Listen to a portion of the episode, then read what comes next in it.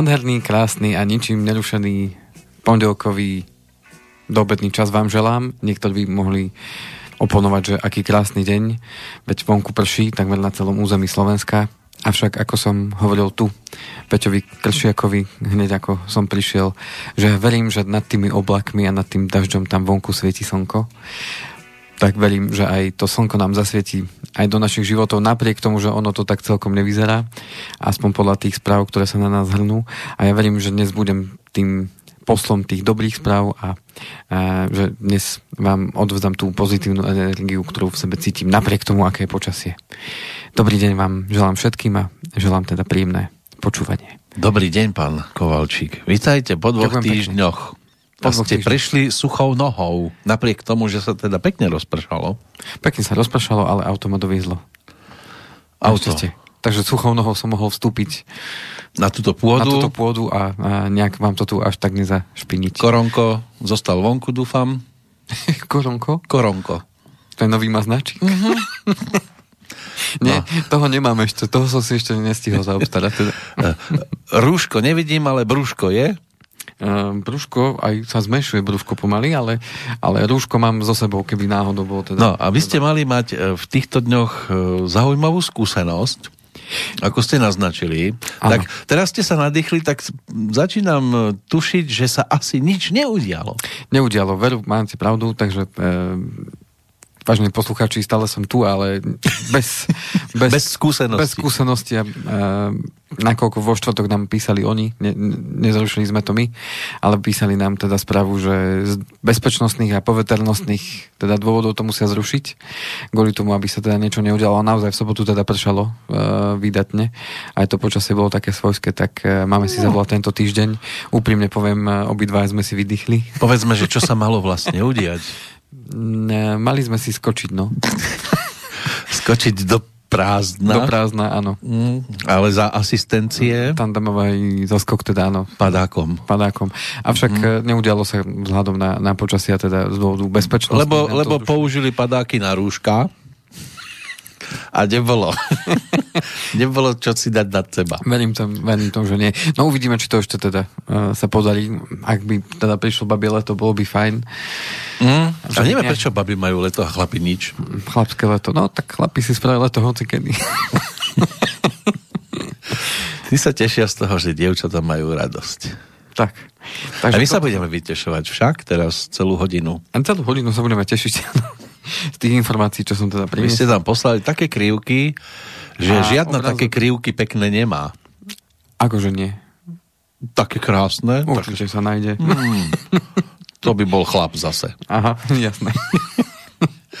No, v každom prípade ten obrázok je príznačný k tej téme, ktorú chcem dnes teda rozoberať a ktorú sme avizovali už v tom predchádzajúcom vysielaní, avšak sme na to nestihli, nakoľko tie dôchodky nás e, trošku premeleli. Ale, ale ešte, ešte mám... nás premelujú dnes, lebo ja ano. sa k tomu musím vrátiť. Ano. Dnes máme Svetový deň za právo vedieť tak e, budeme radi, keď sa dozvieme aj váš pohľad na jednu skutočnosť. Napísal nám totiž to poslucháč. Ano. E, pán Rado, nebudem hovoriť priezvisko, ja to nezvyknem, ja nezvyknem u nás priezviska hovoriť. Čím na jednej strane je to také rúško pre poslucháčov, ktorí majú problém nám písať, lebo sa boja, že keď sa zverejní ich priezvisko, že by z toho mohli mať zle, aj takí sa už našli. Tak ja pre istotu hovorím iba krstné mená, ani nebudem hovoriť jeho telefónne číslo 090. no. A budete potrebovať sluchátka o chvíľočku, tak vás poprosím, aby ste si ich nasadili. Ako nám napísal, pozdravujem vás Andrej a Peter, dlhodobo pozorne počúvam nielen vašu reláciu finančné zdravie, ale aj iné relácie a ďalších e, nehlavno prúdových. Počúval som takto z archívu e, relácie Slobodného vysielača vysielané z hodov okolností v ten istý deň. My sme boli do poludnia, tá relácia bola večer. Odzneli v nich ale úplne odlišné názory na tú istú vec. Tou je druhý dôchodkový pilier. Jedna z relácií je vaša, to bol ten stý diel zo 14.9.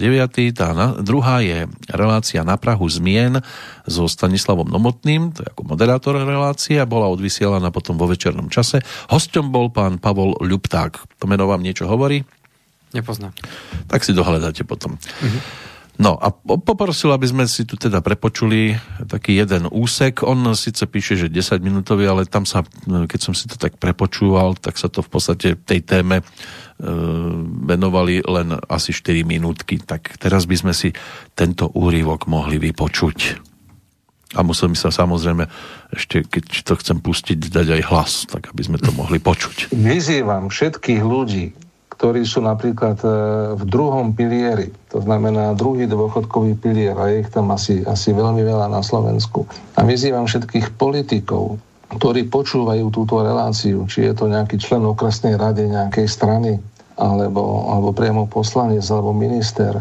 Teraz je tá doba, keď môžete ľuďom zachrániť čas ich dôchodkových úspor. Čo tým chcem povedať? Akcie sú na vrchole celosvetovo, sú v neskutočnej bubline, sú vyhnané hore opäť cez úvery z centrálnych bank. Určité finančné subjekty za vygenerované peniaze od centrálnych bank si môžu kupovať akcie. Tým pádom akciové trhy sa dostali do neskutočnej bubliny.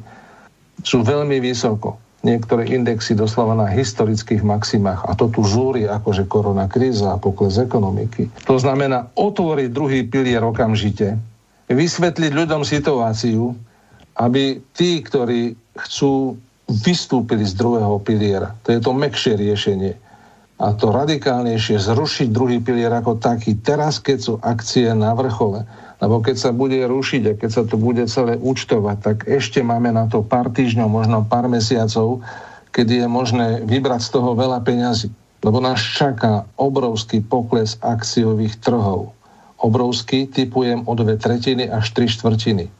Ak toto nastane, tak začne, hneď druhý krok bude reťazový kolaps bank a potom začne riadny cvrkot. Hej, takže e, nehovorme o ekonomike, taká, onaká, hentáka, o korone, zachraňme ľuďom aspoň čas dôchodkových úspor, podporujeme tým samozrejme aj štátny rozpočet, lebo tieto peniaze vlastne pôjdu do, do toho prvého priebežného dôchodkového piliera. Toto je úloha dneška. Teraz sa to dá, teraz tieto týždne sa to dá. Politik, ktorý to nenavrhne, tak hra s nimi Mariáš, s tými svetovými mocnými, alebo je totálny blbec. Tomu nerozumie. To znamená, že skutečně nenavrhujete teď, aby lidi posílili penzijní fondy? No v žiadnom prípade všetko, čo sa dá vybrať z akciových trhov, aj keď som tam súkromne cez nejaké iné podielové fondy, von, lebo akcie sú na vrchole, ak teraz vycúvame z finančných trhov, tak ešte na to môžem získať, alebo aspoň minimálne strátiť. Tá bublina praskne, ona praskne náhle. Tá veľká kríza príde. A jediné, čo vieme, že príde náhle. Ne, tak já to říkám o těch penzijních fondech, eh, mluvím proto, protože celou dobu propagandisticky jsme byli masírováni, jak jsou to takzvané dlouhé peníze, jak Amerika stojí na penzijních fondech a právě oni, oni byli potom tím předmětem tunelování eh, v té, té krizi, té malé krizičce vlastně v roce 2008. Presne tak. Takže to jsem rád, že takže... zazněla, zazněla i taková konkrétní e, věc, a, protože samozřejmě to naše vysílání poslouchá celá řada starších lidí, tak by si to měli vzít asi k srdci. Presne tak, vycúvať z akciových trhov, teraz keď sú akože na vrchole, hej, tak e, no, lebo keď sa pozrieme historicky na tie grafy pol roka dozadu, tak veľký pád akcií o 30% začal ešte pred koronakrízou, respektíve ešte sa, sa vírus Číny ani nedorazil do Európy, trhy padli o 30%, teraz sa to zase vrátilo, ale ja to hovorím takto verejne, aj že s tým rizikom, že mi môže za 5 rokov niekto sa mi vysmiať, že čo som to ja tu prorokoval, hovorím, že tie trhy padnú znova, padnú náhle a o dve tretiny až tri štvrtiny. Ak sa toto udeje, tak ľudia majú všetky peniaze v čudu, ktoré sú tam a začnú kolabovať banky jedna za druhou, lebo oni, oni si sa takisto kupujú akcie a tak ďalej. Takže to je zase bola samostatná relácia, ako, ako krachujú banky a ako to vlastne funguje v týchto akciových spoločnostiach. Ako sú tieto trhy alebo nesplácané úvery, ako sú bytostne závislé, aby to jakž tak fungovalo. No pán eh, Pavol Ľupták, inak podnikateľ, znalec mikroekonómie a makroekonómie, bol hosťom 14. septembra vo večernom čase. Už si nemusíte sluchatka nechávať na ušiach. To bol zvuk, ktorý sme si teda vypočuli. A je tu teraz možnosť eh, sa k tomu vyjadriť, pán Kovalčík. Súhlasíte s tým, čo bolo povedané, alebo vy to vidíte inak? Prípadne máte iné informácie? Súhlasím uh, do istej miery. Súhlasím s tým, uh, čo hovoril pán, uh, Ľupták. pán Ľupták, že tie akcie uh, zavaňajú teda bublinou. Uh, pretože logika hovorí to, že pokiaľ klesajú spoločnostiam zisky, alebo spoločnosti nemôžu produkovať, čo sa teda udialo po celom svete. Uh-huh. Hlavne teda, keď sa zoberieme ten, tú západnú Európu a Ameriku, tak e, tam sa udialo teda to, že tie firmy prestali produkovať, ľudia prestali e, v určitých segmentoch e, kupovať hlavne tie statky dlhodobého charakteru a tým pádom logicky zisky tých firm išli dole a logicky by mali ísť aj akciové trhy smerom dole. Uh-huh. Avšak udialo sa to, že ten šok, ktorý prišiel, že to zasiahlo teda celý svet, tak došlo k poklesu 30 až 45% podľa toho, na aký akciový trh by sme sa pozerali.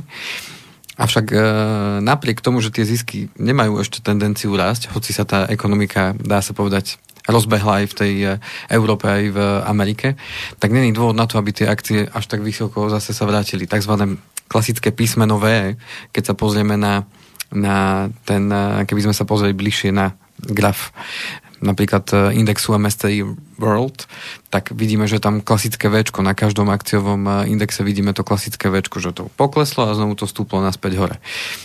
Avšak teraz e, je viacero scenárov, ktoré sa môžu udiať. Jeden, jeden z tých scenárov opísal pán Ľupták. Hej? To znamená, že to je jeden zo scenárov, ktoré môžu byť možné. To znamená, že tá akciová bublina praskne, dojde k ďalšiemu poklesu, to je tzv. že vznikne písmeno M, respektíve ďalší veľký pokles, ktorý môže teda prísť.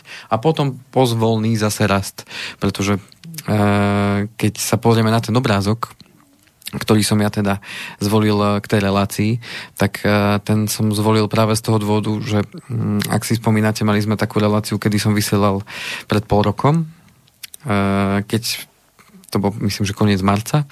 Vysielali sme vtedy cez Skype práve kvôli tomu, že nebolo možné sa teda nejako stretávať a nechceli sme zbytočne teda provokovať. Uh-huh. No a e, tam som práve hovoril o tom, že došlo teraz k šokovému poklesu, v priebehu pár týždňov došlo k veľkému poklesu a tiež boli niektoré scenáre viac alebo menej pravdepodobné. To znamená, ani vtedy sme nevedeli, čo bude, lebo nikto z nás nemá kryštálovú gulu a môžeme len predpokladať, že je pravdepodobný určitý scenár, ktorý môže vzniknúť.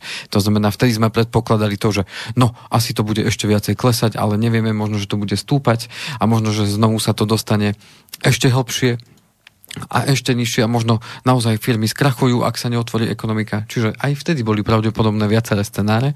A nakoniec sme videli, že teda jeden z tých scenárov sa naozaj udial, už história o tom môže hovoriť, že sa uh, znovu tie trhy posunuli dopredu, ekonomika zažila naozaj recesiu počas zatvorenia. A tým pádom uh, tie prvé dva kvartály boli na nič. Ale už tento tretí kvartál už, už vidíme, že sa tá ekonomika začala zviechať po celom svete, ale prichádza druhá vlna koronavírusu, čiže znovu môže dojsť k tomu, že zase príde pokles a znovu to možno uh, bude neskôr zase rásť. Otázka je tá, nemôžem ja teraz povedať, a nie som až tak radikálny možno v tých názoroch, že neviem ja teraz povedať, že ten scenár bude takýto, ako ho opisuje pán Lupták. Je to jeden z možných scenárov, avšak nemyslím, že je natoľko pravdepodobný, že by sme mohli hovoriť o tom, že ideme vyzývať teda k tomu, aby sme vystúpili z druhého piliera. Tak on tam na konci um, aj povedal, že možno o 5 rokov niekto bude jeho terajšie slova hodnotiť, akože čo že, to za blúdy rozprával a, myslím, a bude situácia úplne iná. A je možné, že by on aj bol rád za taký scenár, keby to nenastalo, lebo ne, neviem si predstaviť, že by uh, to niekto chcel, aby sa takéto niečo udialo. Uh-huh. No ale uh, povedzme treba... Ale jedna vec je tá, že čo chceme a čo sa naozaj udeje. Áno, ale ale skúsme si treba predstaviť situáciu, že by sa ľudia zariadili tak, ako to on hovorí. Áno. Že čo by mohlo nastať potom? Keby závisí práve od toho scenára. Že? vykupovali všetko a zrušili by si tam tie svoje vklady a tak? Ešte, ešte tak dopoviem, by mohlo dôjsť tiež k nejakému kolapsu, nie? Ešte dopoviem ten, e, ten scenár uh, vo vzťahu k takému nadhľadu alebo väčšiemu pohľadu. Keď sa pozrieme na ten graf, ktorý som tam dal, na toho obrázku k dnešnej relácii, tak tam si všimníme kde sa nachádza tá momentálna kríza, kde sme. To znamená, že oproti tým krízam, ktoré sú tam vyznačené, také tie najväčšie prepady tých akciových trhov, ktoré tam boli, tak keď si to pozriete lepšie, tak hospodárska kríza v 1929 bola oveľa hĺbším prepadom a oveľa dlhšie sa spametával z toho svet ako taký, aj keď je pravdou, že vtedy to zasiahlo viacej Ameriku ako, ako ten svet. Hoci sa to prenieslo potom aj ďalej. Avšak ekonomika vtedy nebola až tak globálna, ako je dnes. keď tam vidíme ten ropný šok 1973, tam tiež došlo k tomu, že aj keď tam boli zase mocenské záujmy rôznych skupín, ale jednoducho došlo k tomu, že tie akciové trhy veľmi poklesli a potom zase, zase pozviechali naspäť hore. Potom bol tzv. Black Monday 1987. Tiež trhy veľmi prudko poklesli, nikto to nečakal a znovu sa postavili a, a išli naspäť. Globálna kríza v roku 2001 technologická kríza, technologická bublina, lebo vtedy sa spustil internet a všetky možné spoločnosti začali vznikať na trhu a zrazu bublina praskla, padlo to dole, všetci hovorili o tom, že Maria, toto bude koniec sveta, lebo to prasklo. Nie, nebol to koniec sveta. Tá bublina, respektíve ten rast bol až do roku 2006 postupne sa to zviechalo, aby sa to dostalo na tú predošlú úroveň a potom prišla hypotekárna kríza alebo kríza nehnuteľnosti v 2007 a následne to zasiahlo celý svet v 2008. Aj z tohto sme sa pozviechali a teraz vidíme, že ten, ten pokles, ktorý prišiel, tak je tam pokles, ale oproti tým krízam, ktoré tu boli predtým, to zatiaľ nie je kríza, o ktorej by sme mohli hovoriť, že by bola konečná vo vzťahu k tomu, že banky budú padať. Je pravdou, že v tej predošlej kríze 2008 eh, padla jedna z najväčších bank eh, v Amerike, Lehman Brothers, eh, ktorá prežila dve svetové vojny, ale krízu nehnuteľnosti jednoducho neprežila. To znamená, že môže sa stať čokoľvek, avšak a tie zásahy centrálnych bank, a to bude vlastne také previazané na tú dnešnú tému, tie zásahy centrálnych bank m, mm, prišli včas, prišli rýchlo to znamená, že e, čo sa týka finančného sektoru, áno, nesprávajú sa tie akcie racionálne, s tým súhlasím, avšak nie je v záujme nikoho, aby ten finančný systém padol práve teraz a práve takýmto spôsobom šokovým, aby ľudia e, sa zmietali e, v obrovských problémoch, ktoré by to mohlo priniesť. Nevravím, že je to dobrý zásah. Akýkoľvek zásah zvonku do toho kapitalistického systému vzniká automaticky v budúcnosti určitá nerovnováha, ktorá sa musí jednoducho prejaviť. A či sa prejaví o rok, o dva, o 5 alebo možno o 10 rokov, to ja predpovedať neviem. Opäť je to jeden zo scenárov, ktorý môže teda nastať, ale jednoducho nedá sa vymazať dlh len tak. Jednoducho prinesie to v budúcnosti e, svoju daň, každý takýto zásah zvonku, že ten systém e, fun, mal fungovať, ten kapitalizmus fungovať na samoočisťovaní, čiže tzv. neviditeľná ruka trhu, to Adam Smith teda ešte dávno, dávno popísal, že jednoducho trh si sám ponechá to, čo je zdravé a čo není zdravé, jednoducho samo zanikne. Teraz, keby tie centrálne banky nezasiahli, mnoho firiem by zaniklo. Mnoho firiem, ktoré mm, teraz je taký nový, nový výraz, že zombie firmy.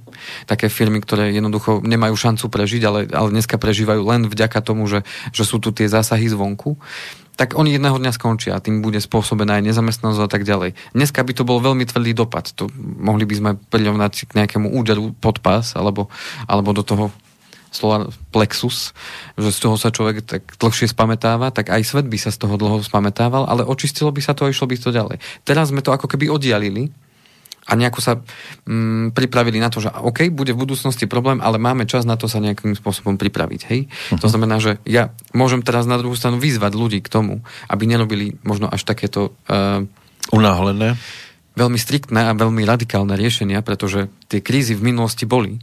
To znamená, tie akcie padali a ešte o viac percent, ako to bolo teraz.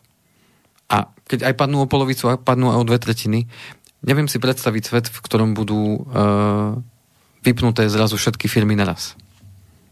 To znamená, že ten akciový trh, áno, veľa firm aj skončí, ale dôležité je vnímať to, že keď som v druhom pilieri, nekupujem ja akcie jednej, dvoch alebo troch spoločností, ktoré zaniknú a tým pádom sa moje peniaze stratia.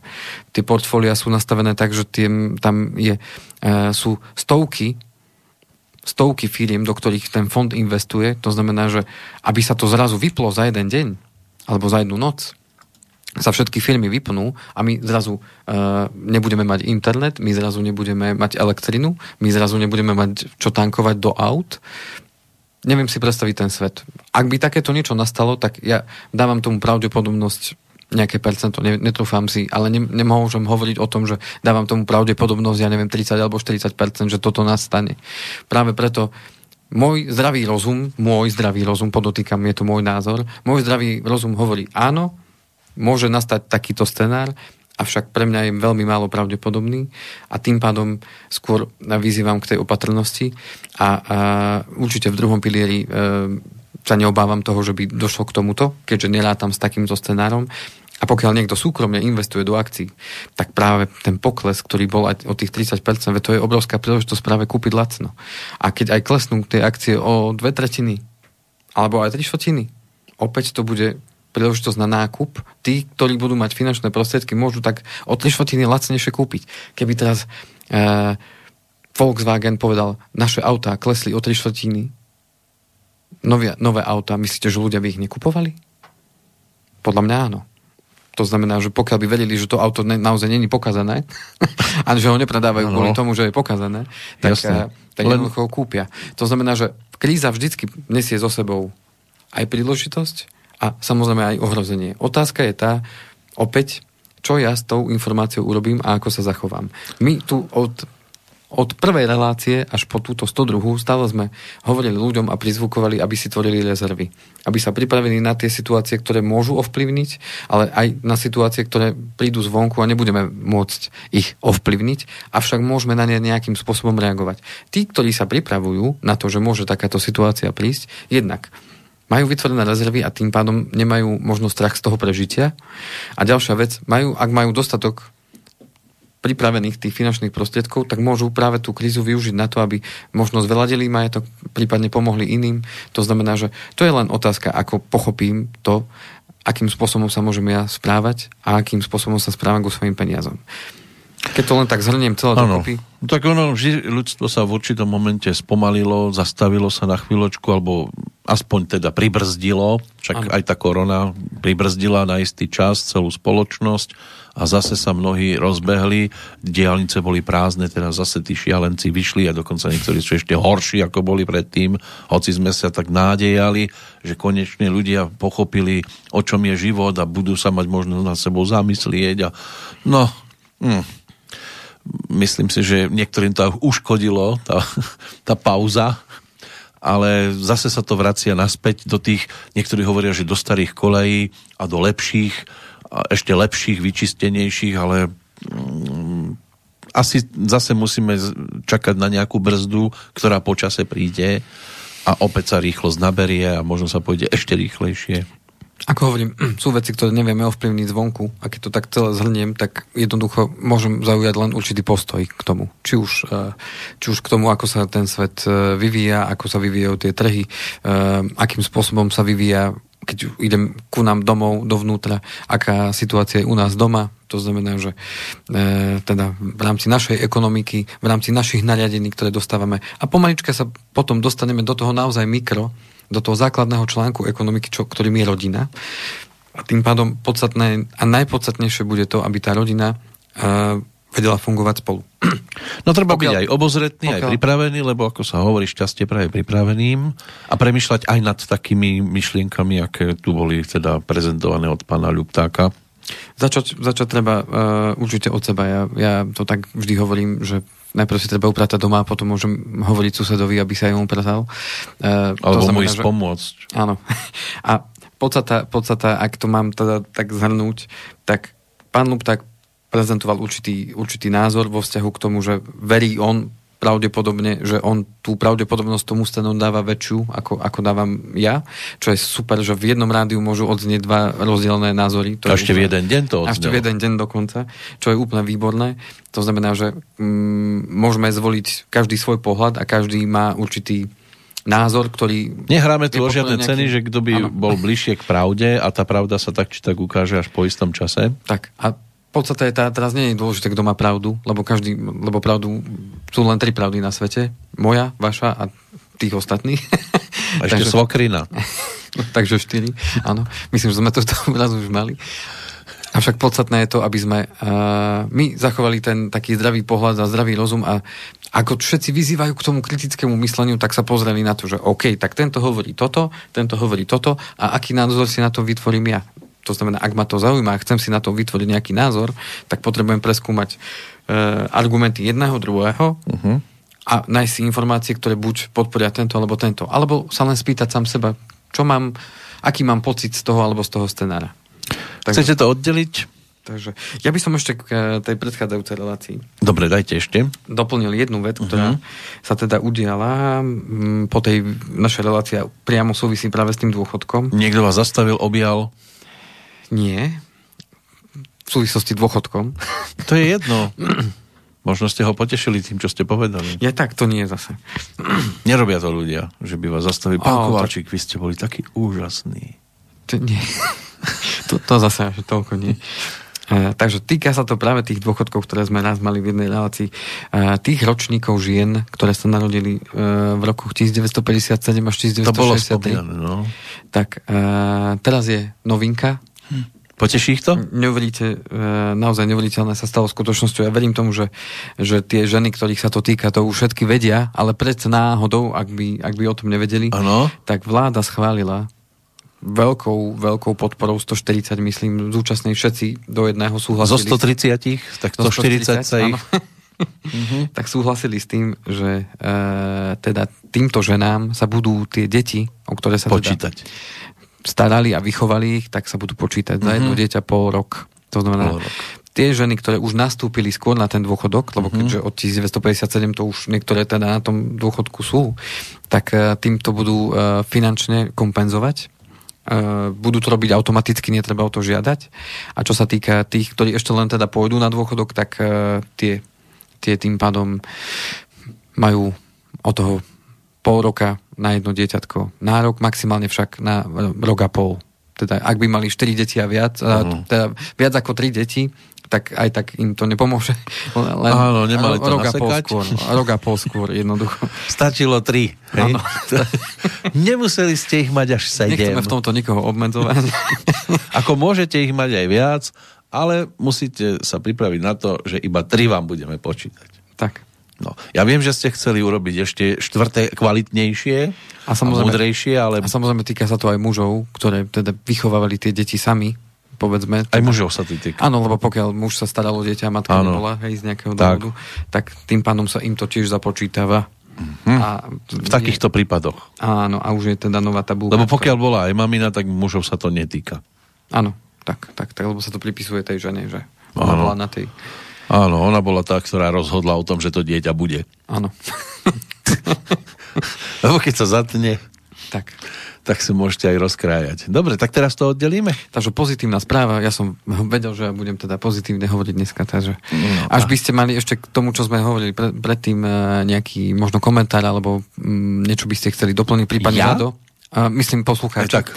Vážení poslucháči, ak by ste chceli nejakú otázku, niečo doplniť, alebo ak eh, pán Rado, ktorý nám teda písal, by chcel ešte k tomu možno viacej, tak eh, kľudne nech sa ozve. Prípadne nech mi napíšu teda na, na e-mail, prípadne zatelefonuje.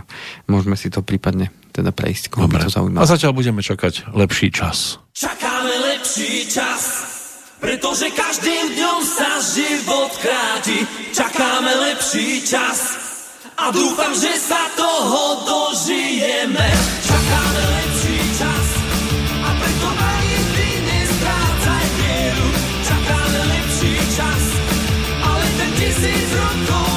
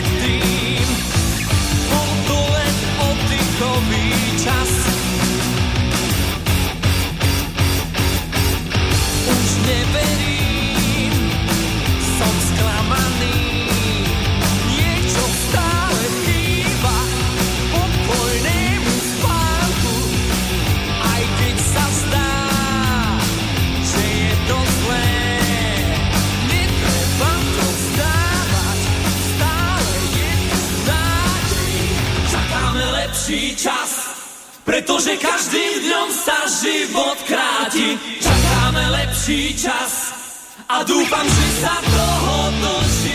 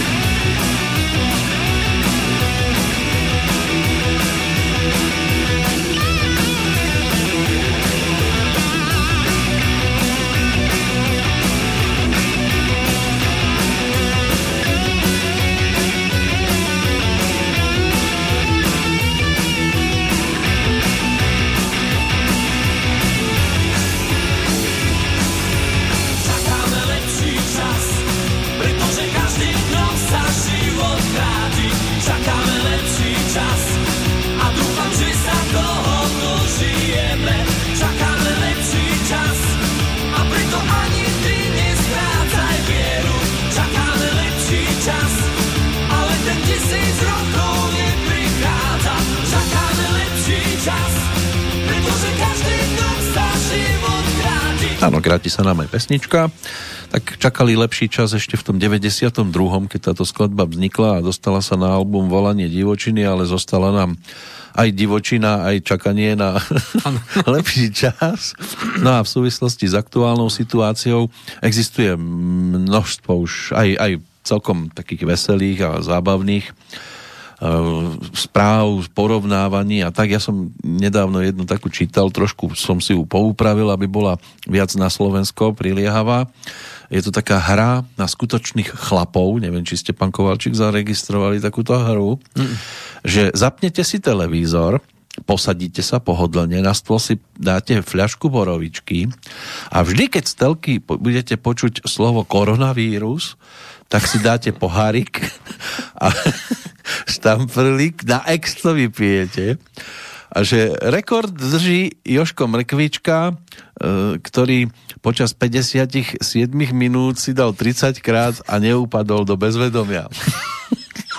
A tá ešte otázka, že, že či, či to mám pozerať počas uh, správ, správ. Áno, áno, treba si dať spravodajskú reláciu, samozrejme. To keď chcem ísť na istotu, hej. Áno, keď chcete mať istotu, že si dáte borovičku. My sme takto chodili, chodili keď boli majstrovstvá sveta v hokeji no. a boli sme s kamarátmi e, v jednom podniku a, a bolo, sme si vždycky vybrali podľa toho, kto hral. Keď hrali Slovensko, neviem, Slovensko-Fínsko, tak bol tam e, Pilström. Takže vždy, keď sa povie Pilström ako komentátor, tak, tak si musíme dať. No, no a keďže Pilströmovi vtedy naozaj išlo a odohral 23 minút, Jojha. tak to bolo každé tretie slovo bol Pilström. Tak žiaľ, niekedy to bol aj šampionát, keď sa hralo, že keď, keď dostane Slovensko gol, tak si dáme pohárik. Taký sme išli veselí domov. No. Tak, takže ono sa to dá takto zahrať s tým So všeličím, áno, áno, samozrejme, ale aktuálne naozaj, teda koronavírus, tak to teda, to je téma. Ja nemám televízor, takže ja to vidím len cez internet v tých správodajských nejakých e, krátkých informáciách, ale to tiež stačí si otvoriť internet a teraz, že keď nájdem článok o koronavíruse, tak si môžem niečo dať, čo, nie, čo by som nemal napríklad, že nejaký bombón. Áno, áno. Taký bude človek dobombonovaný dnes. Lebo iná téma ako keby by ani pomohlo, nebola. Čo by pomohlo zdraviu, keby si dal každý 10 klikov alebo 10 repov. Za každý koronavírus, to by bol, no to tehličiek by sme mali na Slovensku. A veď, nebolo by to úžasné pozerať tú e, televíziu a povedzme tie správy a popri tom si takto zacvičiť? Áno, niekto spraví dva brušaky a radšej to vypne. no, pozitívne v každom uhla Áno. Áno. Nebude to počúvať, lebo už by sa nepostavil ráno. Tak. Dobre, no tak to je tiež, áno, samozrejme, nedá sa tomu vyhnúť. Je to aktuálna téma, dúfajme, že ju vystrieda čoskoro niečo aktuálnejšie, príjemnejšie, napríklad, že niekto sa vzdal svojej funkcie vysoko postavenej a oslobodí národ od svojej osoby, odíde do ústrania. To je jedno, koho sa to týka. Lebo asi je to, naozaj by to bolo jedno, každý by potešil. Ale vy máte tiež tému ešte nejakú radostnú, predpokladám. Poďme sa vrátiť na tie... Uh, a v podstate priamo naviažeme na, na ten zvuk, ktorý ste púšťali s pánom Luptákom, uh-huh. kde ja budem teda uh, skôr hovoriť ten, tu in, iný scenár a teda... Podľa vás asi, asi priateľnejší alebo taký pozitívnejší, áno? Miernejší by som nazval teda vo vzťahu, uh-huh. vo vzťahu k tým následkom. Lebo ako povedal kedysi istý nemenovaný pán, prestaňme sa prosím strašiť ako vystačiť sa t- niekedy je dobré, aby ste zabránili tomu, čo by mohlo vzniknúť e, vo veľkej miere. Ale zbytočná však... panika tiež nie, nie je dobrá. Áno, lebo tá vedie potom e, k nerozumným, alebo teda veľmi zbrklým riešeniam. A to by človek potom nikdy nič neurobil, keby si dopredu povedal, niečo sa mi môže stať, môžem spadnúť, môžem si nohu zlomiť, tak zostane doma, spadne na ňo strop. Samozrejme pri peniazoch je to trošku iné. Hej, tam človek potrebuje predvídať, e, respektíve pracovať s tými informáciami, ale m, mm, zároveň zdravý sedliacký rozum nepustí. Ja predvídam a, a, a, pri financiách, a, a, idem do obchodu, predvídam, že miniem. A, a väčšinou sa to potvrdí. Ja aj poviem teda potom to odporúčanie e, na túto, na túto dobu. E, nebude sa až tak veľmi meniť od toho odporúčania, ktoré som dával v marci. Uh-huh.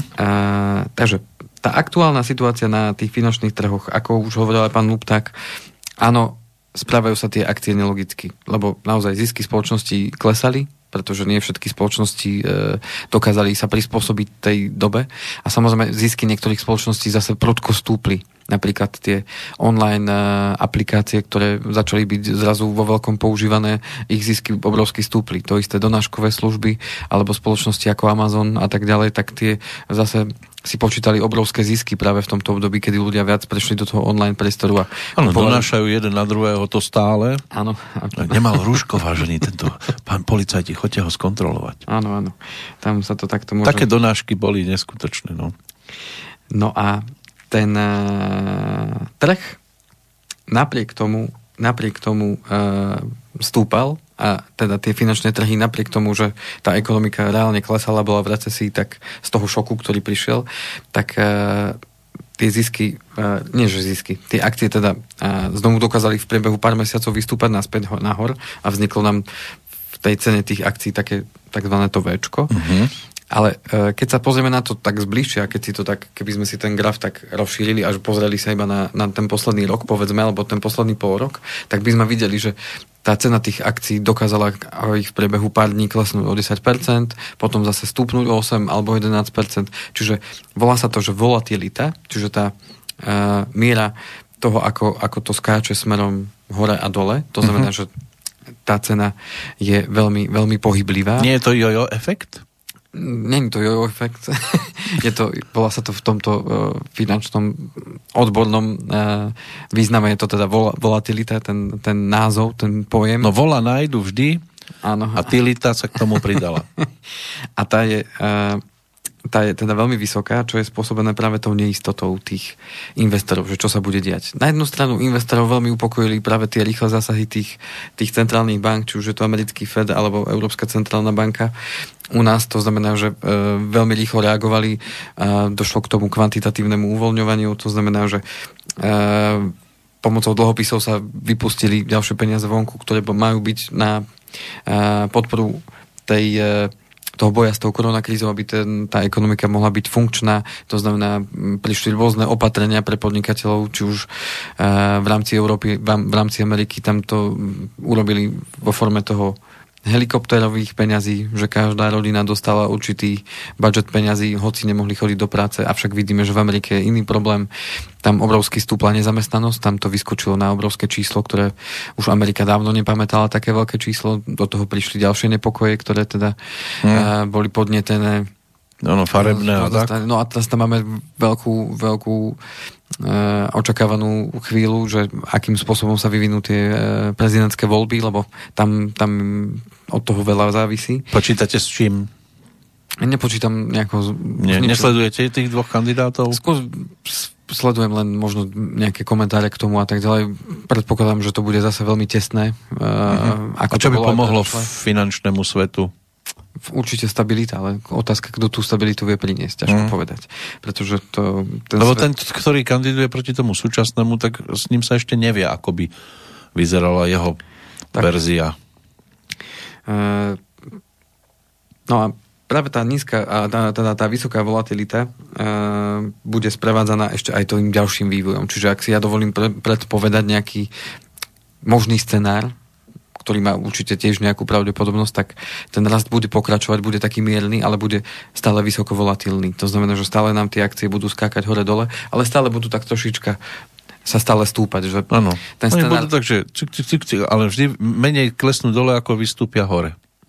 Uh, jednoducho tí investori uverili, že tie centrálne banky zachránia ten systém, že ho nenechajú spadnúť. To je to, čo sme hovorili vo vzťahu k tomu, že, že áno, keby to bolo závislé len čisto na tej na tom eh, kapitalistickom princípe, že by do toho tie centrálne banky nezasahovali, tak jednoducho áno, bol by tu obrovský pád, ako hovorí pán, pán Lupták, možno aj tri štvrtiny, mnoho firm by zaniklo, avšak svet by sa musel z toho nejako pozviechať, však chceme ďalej žiť, chceme ďalej fungovať.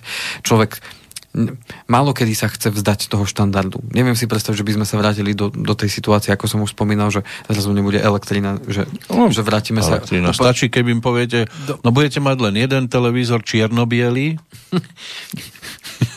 Neradi sa k tomu ľudia vracajú, lebo ja A jeden vidím, program bude. Ja, sa vidí, ja, ja to vidím v malom.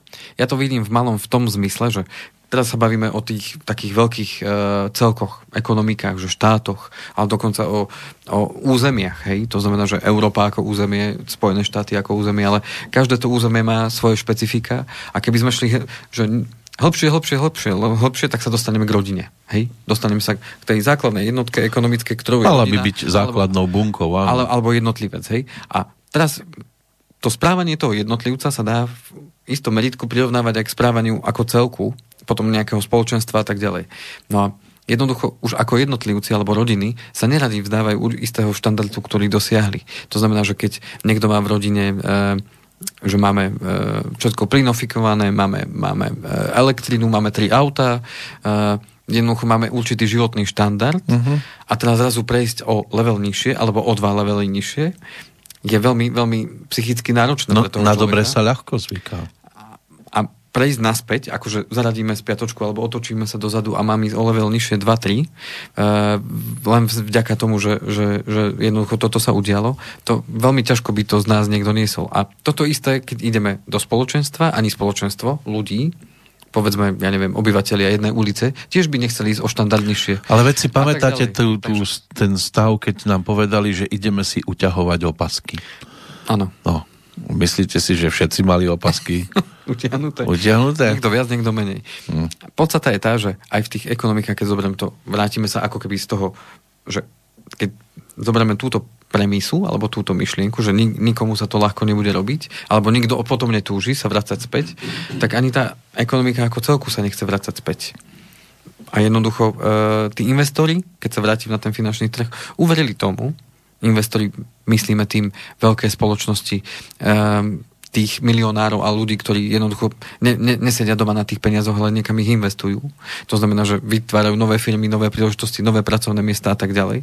To znamená, že oni uverili tomu, že tie centrálne banky to nenechajú celé to spadnúť a tým pádom naďalej, naďalej uh, sa snažia tie firmy udržať, hoci dovolím si tvrdiť, mnohé z tých firiem nemajú na to, aby prežili, hej? Lebo buď, e, buď nevytvárajú nejakú hodnotu, alebo sú len pridružené k niečomu. A jednoducho skôr či neskôr, to je to, čo som rozprával, že skôr či neskôr sa to prejaví v tej ekonomike a hovorí to aj pán Baláš e, v jednom rozhovore mm, na jednej televízii. Bol tam ešte s jedným e, ne, vedúcim hedžového fondu jedného investičného a presne oni sa rozprávali o tom, že ako tá globálna ekonomika sa bude správať a pán Balaš presne hovoril o tom, že to, čo sa udialo, akýkoľvek zásah zvonku sa musí prejaviť neskôr ako negatívny dopad. A jednoducho príde to, avšak otázka je tá, ako sa na to pripravíme. To znamená, môže k tomu dojsť, e, že naozaj v budúcnosti môžeme očakávať vyššiu nezamestnanosť, ako, na akú sme boli zvyknutí, že ľudia budú mať naozaj e, čo robiť, aby, aby to zvládli, lebo, lebo tie pracovné miesta budú zanikať, lebo tie firmy, ktoré nebudú môcť prežiť, tak neprežijú. Jednoducho už tie dotácie zo strany štátu skončia a ani štát není bez od nás studňa, to znamená, že ani tie centrálne banky nemôžu do nekonečna to riešiť, lebo to je tá otázka, do nekonečna sa to dá, tak to no nedá. To znamená, jedného dňa to môže takto dopadnúť, alebo ten dlh, ten dlh je proste niečo, čo sa nedá len tak vymazať. No nič netrvá väčšine. To znamená, že e, tá druhá vlna už vidíme, že v tých európskych krajinách prichádza toho vírusu, avšak nevidíme až taký dôvod na ten nejaký brudký prepad, hoci je tu stále pravdepodobný ten scenár. Ak sa naozaj zase všetko pozatvára, tak naozaj ten hlbší prepad môže prísť a... Bože, keby to chceli všetko, všetkých pozatvárať už. Takže, takže ten pravdepodobný scenár je takýto, že bude mierny a volatilný stále rast. No bude to pribrzdenie, určité to, na to sa Tomu- treba vždy, alebo byť treba pripravený, byť v strehu, lebo sa môže stať čokoľvek, ono môže napríklad ešte sa môže stať taká vec, že teraz tu síce riešime túto koronu, ale zrazu vyskočí niečo, s čím sa vôbec teraz nepočíta. Ešte môže stále, a presne tak, a toto sú tie scény, ktoré my nevieme až tak povedať, ale vzhľadom na to, že tie ekonomiky sa zobudili A povedia si, no korona, ešte zlatá korona. a tým pádom, že tie firmy zase začali produkovať a, ľudia sa vrátili naspäť do zamestnaní, nie všetci samozrejme, ale jednoducho tie firmy zase začali produkovať, zase, zase sa to e, rozbieha. A zároveň počítajú tie firmy s tým, že tí ľudia, ktorí e, v tom poslednom pol roku odložili tie svoje nákupy alebo uh, zatvorili sa a nechceli, uh, nechceli míňať a začali skôr šetriť, lebo však keď je kríza, tak idem šetriť, kým sa dá. Nebudem predsa bez hlavou míňať, keď neviem, či budem mať prácu a či, či moja firma prežije alebo neprežije. Tak počítajú s tým, že keď tie firmy znovu otvorili a ľudia sa znovu vrátili do zamestnania, síce nie všetci, tak počítajú s tým, že to, čo bolo odložené, tak ľudia budú chcieť ako keby v úvodzovkách dobehnúť. To znamená, že keď odložili nejaké tie svoje nákupy a keď pocítia znovu tú istotu, tak vrátia sa k tomu, že aha, tak síce sme to odložili a vyzerá všetko v poriadku, tak ideme teraz kúpiť tú gaučovku, teraz ideme kúpiť ten televízor. Áno, nechodil som na golf, ale teraz už pôjdem zase. Alebo že jednoducho idem opraviť tú chalupu, opravím tú chalupu, lebo, lebo vyzerá, že všetko je OK. Hej? Uh-huh. To znamená, že tie firmy počítajú s tým preto, sa predpokladá zase ten mierny, ale síce volatilný rast a tým pádom uh, není, není ten dôvod na to, že by sme mali teraz očakávať, že to prudko, ale môže sa stať čokoľvek a môže prísť ešte niečo ďalšie, čo to celé ešte umocní a môže sa to teda udiať. Avšak, keďže ten svet je plný neistoty a znovu sa vrátim k tomu obrázku, tie, tie pády tu budú. Jednoducho tie akcie budú klesať vždy aj či už naviažem na druhý pilier alebo na, na súkromné investovanie do, do akciových trhov. Jednoducho vždy tu budú tie trhy padať a vždy tu bude uh, tá situácia, že bude to raz, bude to padať. Avšak keď sa pozrieme na to, a keby sme si to pozreli uh, možno z iného pohľadu, keď si všimnete, koľkokrát alebo aká je pravdepodobnosť, že trhy klesajú a aká je pravdepodobnosť, že trhy stúpajú. To som bol na mm, jednej škole základnej, kde som hral tú hru spomínanú Finančná sloboda, možno som to v jednej relácii spomínal. A tam prišla za mnou uh, jedna žiačka, to boli deviataci, takže mala nejakých 13-14 rokov a prišla za mnou s otázkou, že pán Kovalčík, aké je pravdepodobnosť, že akcie v čase viac stúpajú ako klesajú? Čo je pravdepodobnejšie, že budú stúpať alebo klesať? Som skoro odpadol, keď sa ma to opýtala. 13 ročná. A je to, je, potom som sa pýtal pani učiteľky, že, že či teda jej ide matematika, ona povedala, no jej matematika ide, ona na matematiku a ide aj na nejakú teda špeciálnu tú školu, kde má tú matematiku a tak ďalej. A toto je esenciálna, tak to nazvem takým vznetlivým slovom, esenciálna otázka uh-huh. pri investovaní do akcií. Aké je pravda, že tie akcie skôr rastú, ako klesajú? Tak keby sme si tie akcie za posledných 100 rokov zobrali, tak uh, je oveľa vyššia pravdepodobnosť ich rastu, ako ich poklesu. A je to krásne v jednom grafe vidieť, ten môžeme dať na budúce, ale podstata je tá, že budú vždy obdobia, kedy to bude v poklese, ale budú vždy aj obdobia, kedy budú rásť. Uh-huh. Čiže keby sme mali o akciách hovoriť, máme istotu a s istotou môžeme hovoriť, že budú klesať, ale s istotou môžeme aj hovoriť to, že budú rásť. Áno, len on možno počítame, chcel upozorniť na to, že ľudia nemusia sa už dožiť toho, že im to prekoná tú hodnotu, ktorú majú aktuálne. Áno, ale vrátim sa k druhému pilieru. Tam je predsa zabezpečené to, že e, nemôžem byť až do konca v akciách až do konca sporenia nemôžem zostať v akciách.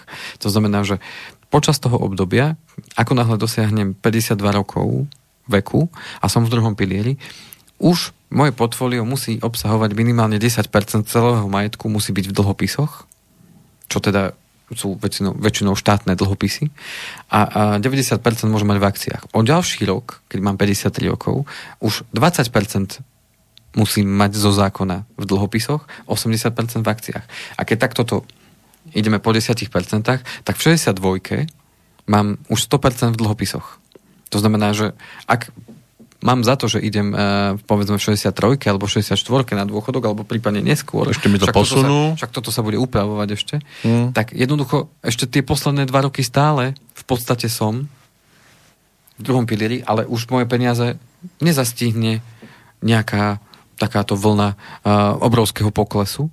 Áno, môže sa to udiať počas tých desiatich rokov, kedy mi to postupne sa automaticky presúva. A môže sa stať, že 10% z toho majetku sa mi presunie uh, v takom nevhodnom období, keď to bude v poklese, ale aj tam je nástroj, kedy môžem z týchto 10% polovicu ukrojiť. A keď by bolo takéto obdobie ako teraz korona, tak znížiť ten podiel, kedy sa mi to prehúpne, len na 5% zase počas obdobia, kedy, kedy to zase nestúpne a vtedy sa zase môžem vrátiť. Čiže posledných desiatich rokoch treba s tým naozaj pracovať. To znamená, že ako náhle má človek po 50 aj v druhom pilieri, tak určite treba si to viacej všímať a treba začať s tým trošku viacej pracovať. Ale neznamená to, že pre tých dôchodcov, ktorí dneska pôjdu na dôchodok, alebo pôjdu v budúcom roku, alebo najbližšie dva roky pôjdu na dôchodok, že by mali celý svoj majetok v akciách. To určite nie. Práve títo už majú buď všetko v dlhopisoch, alebo majú minimálne množstvo v tých akciách. To znamená, mm. že není celkom pravda, že oni by o tie peniaze prišli. To určite nie. To znamená, že ak sa to ale týka ľudí, ktorí ešte tých 50 rokov nemajú a teraz by došlo k tým poklesom, ako aj došlo, tak tí sa vôbec nemusia trápiť, pretože vieme my, čo bude za ďalších možno 12 až 15 rokov, kým oni pôjdu na dôchodok. To ešte dostatok času na to, aby ešte ďalšia kríza mohla prísť. Ešte to môže byť aj horšie. To znamená, že v tomto, v tomto to není pravda, že tie peniaze sa vymažú. Vôbec nie. Tu je základné pochopenie, že pokiaľ ja mám peniaze investované v podielových fondoch, tak v prípade, že cena podielov klesne, neznamená, že ja som o peniaze prišiel. Ja ich, ja o ne prichádzam vtedy, pokiaľ by som z toho druhého piliera vystúpil. Vtedy ja potvrdím stratu alebo zisk. Avšak, pokiaľ tam zotrvám, lebo mám vždycky tri možnosti. Môžem nakupovať, môžem predávať, alebo môžem nechať tak. A pokiaľ ja tie finančné prostriedky nechám tak a na, napriek tomu všetkému budem ďalej nakupovať, tak predsa každý mesiac nakupujem nové podiely a cena tých podielov rastie alebo klesá. Ale neznamená, že ja som o peniaze prišiel. Len dočasne klesla hodnota ich podielov. Keď by niekto, a ak tu niekto je, kto si sledoval ten, tú hodnotu svojho druhého piliera počas toho marcového, aprílového poklesu prudkého, tak zrazu niektorí tam naozaj prišli o čas majetku. Ale pozor, neprišli o čas majetku, prišli len k tomu, že cena tých podielov klesla. A dneska sú tam, kde boli predtým.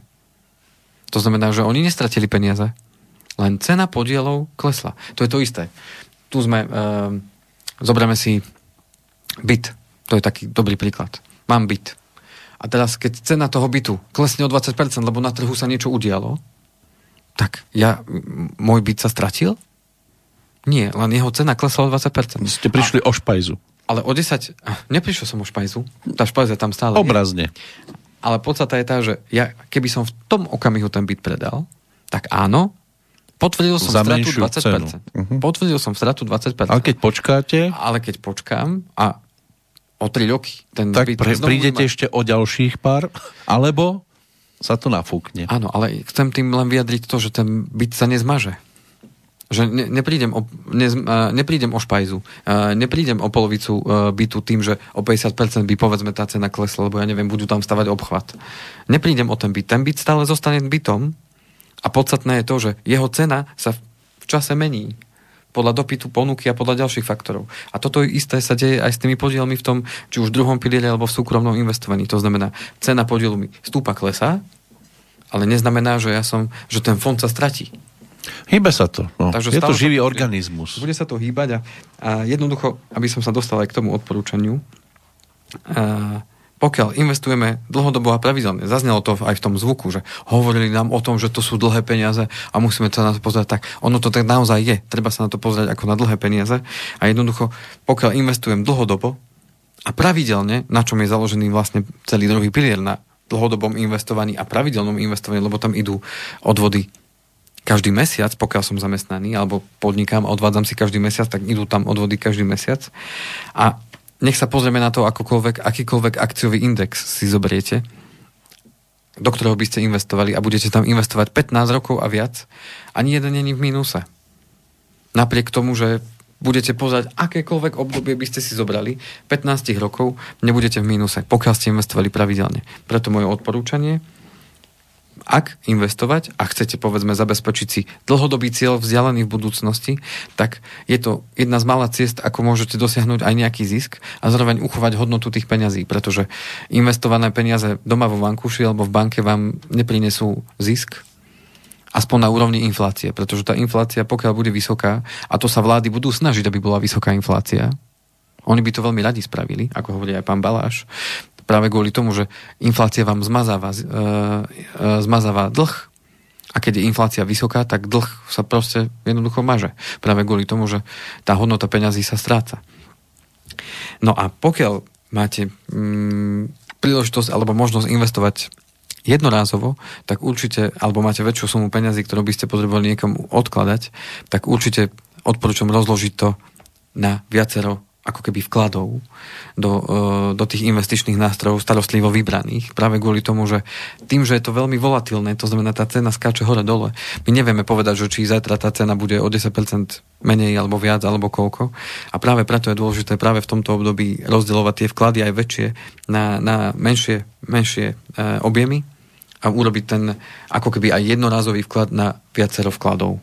To znamená rozdeliť to na viacero menších častí a tým pádom rozložíte to riziko Áno, to nám pri rulete, keď sme hrali tak pokusne ruletu, povedali, nedajte to na jedno číslo, ale rozložte to na viac.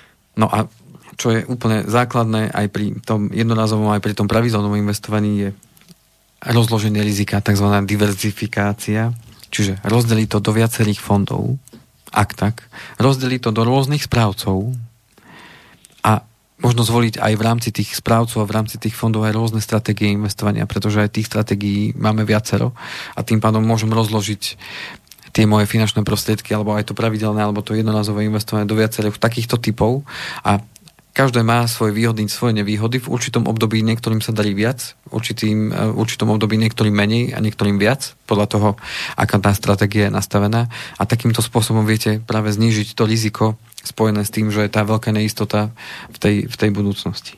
To znamená, že e, určite sa dá pracovať aj v tomto období s finančnými prostriedkami a dnes je práve o to dôležitejšie zvážiť, kam a akým spôsobom tie finančné prostriedky uložiť. Dobre.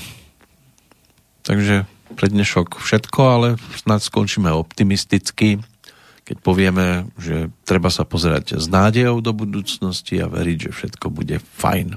Veľmi dôležité očakávanie. Teraz čítam aj takú jednu knihu, kde je veľmi zdôraznené práve pozitívne očakávanie budúcnosti a jednoducho, keď budeme očakávať pozitívne, pozitívne aj príde. Nechcem byť až taký, že slniečkár, ale jednoducho aj ráno nebudeme vstávať s tým, že dneska bude na prd deň. Vy ste už začali ako slniečkar, keď ste povedali, že nad tými mrakmi je slniečko.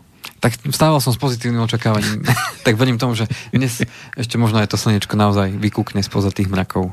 A verím, že všetko bude fajn. Tak si držme palce a že sa aj o dva týždne budeme vidieť, počuť a vy prídete s nejakou radostnou informáciou. Že som skočil a prežil. Budem sa na to tešiť. A v prípade, že by ste mali nejaké otázky, tak. nech sa páči, uh, môžete písať na uh, e-mail kovalcik andrejzavinač.vbmail.eu alebo prípadne na telefónnom čísle 0917 232 450 a počas živého vysielania, ktoré už teda končí, na studiozavinač Slobodný vysielač.sk a vidíme, a teda nevidíme, ale počujeme sa o dva týždne. Lučia sa Andrej Kovalčík, Peter Kršiak, do počutia. Do počutia.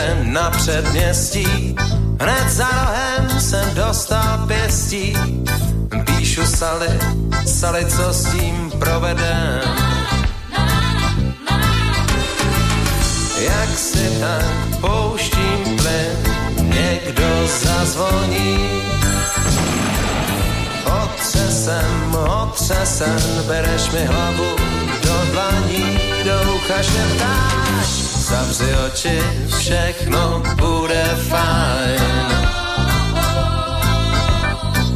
Svět se točí, všechno bude fajn.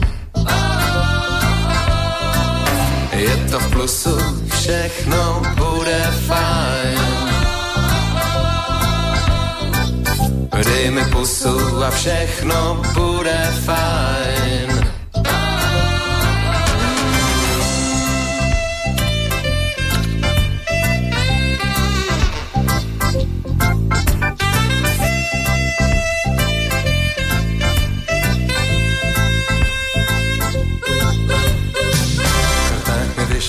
Jsem zase třetí. Ten, co se snaží, ale zvyšně sletí. Na hlavu padá a to bolí, mm, a já. Mi teče v kapse jenom díra. V tom bole jsem vyhrál, netopíra. Do mi teče, až plouchá na maják. Slyším trumpety a ty vcházíš po špičkách. Znáš moje úlety, zahradníku pes je vrach a tak mi říkáš. Zavři oči, všechno bude fajn. Svět se točí, všechno bude fajn. Je to v plusu, všechno bude fajn. Dej mi pusu a všechno bude fajn. Kolem koukej, všechno bude fajn. Říkej OK, všechno bude fajn.